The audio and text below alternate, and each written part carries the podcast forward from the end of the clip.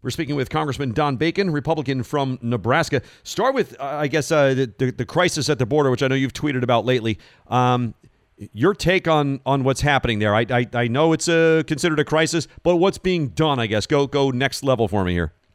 Well, right now the administration is doing very little. That's the problem. Uh, they're they're saying they're enforcing the law, but what they're doing is, uh, like we had 300,000 in December. Uh, they're releasing, they say, more than 85% of them into the country and and then they have to come back two or three or four years later for a court hearing. Well, that doesn't work. And uh, and you know the previous president, President Trump, had a remain in Mexico policy. It worked, and they didn't do catch and release. Uh, they had uh, I mean he was there's multiple prongs that the previous administration had that was working.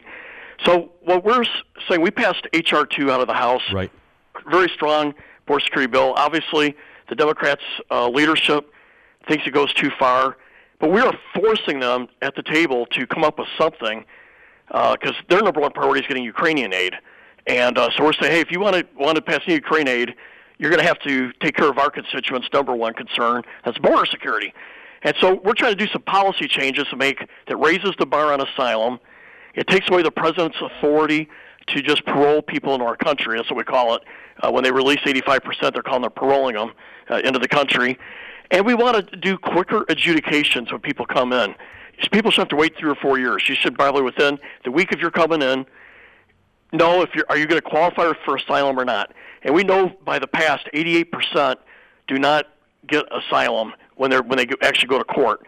We want to determine that right away. If you're part of that 88%, you should be returned to the country you came from. If you're part of the 12%, then you can be let in. And then at that point, we should do work permits for them. Those, those are the things we're working on. We're having a hard time getting Joe Biden and Chuck Schumer uh, to buy in on this. We're speaking with Congressman Don Bacon, Republican from Nebraska. Change gears. Uh, Defense, Secretary, Defense Secretary Lloyd Austin and this secrecy surrounding this uh, elective procedure, which wound up to be for prostate cancer. Um, what's happening here? You're you're retired Air Force. I mean, what, what's your read on this? Well, first, I, I feel for anybody going through uh, cancer, you know, let alone prostate cancer. Uh, so, you know, my I have mercy there. But how he handled it was a total lapse in judgment.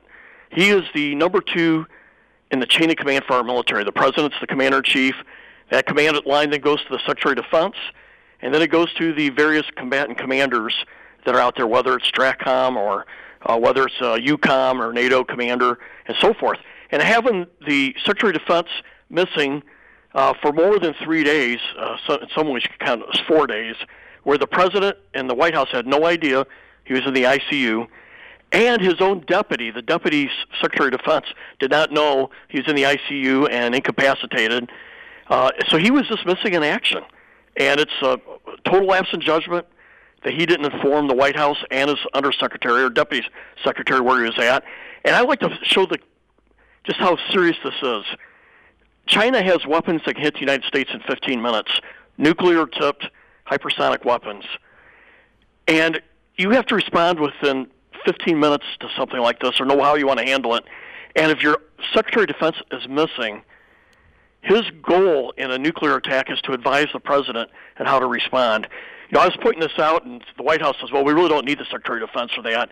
Well, I used to be the general on that was the emergency a guy if the White House got hit, Pentagon got hit, okay. Stratcom got hit, and I practiced all the time. How do you do your nuclear command and control. And the Secretary of Defense is a big part of this checklist and how it happens. So he was missing for four days. Our country cannot afford the Secretary of Defense missing in action in an environment in, in the world environment that we have today. Given uh, given given the way he handled it, should he be fired?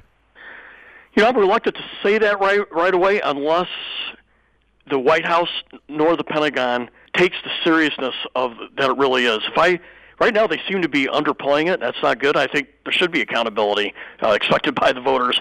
So I guess I'm right now I have open ears on it. Well, I mean, in all honesty, the Secretary of Defense is on thin ice anyway. What happened in Afghanistan was so bad, and he he bears resp- some responsibility. Maybe Joe Biden even more, but uh, how it was done and what happened to our forces and, and getting out of Afghanistan is a reflection of the leadership at the top and so I think a lot of us on the Republican side think he's on thin ice anyway. You know, but even before uh, him being MIA for four days. The uh, the spending plan that congressional negotiators have pieced together here, uh, at least so far, first glance, are you on board with it? Yes, I am. It's the agreement that Speaker McCarthy at the time uh, made with the, uh, President uh, Biden. It's about a two trillion dollar cut overall. Uh, I know many on our side want more. Uh, however, you know, uh, President Biden refused to even negotiate uh, for the longest time. We got 12 concessions, some major, some maybe not so major. But the fact is, we I think we got the best compromise that we could get with a Democrat Senate and a Democrat president, and we only have a three-seat majority in the House. So I think that I think that's the best we're going to get this year. And it's time to go back to the table for next year.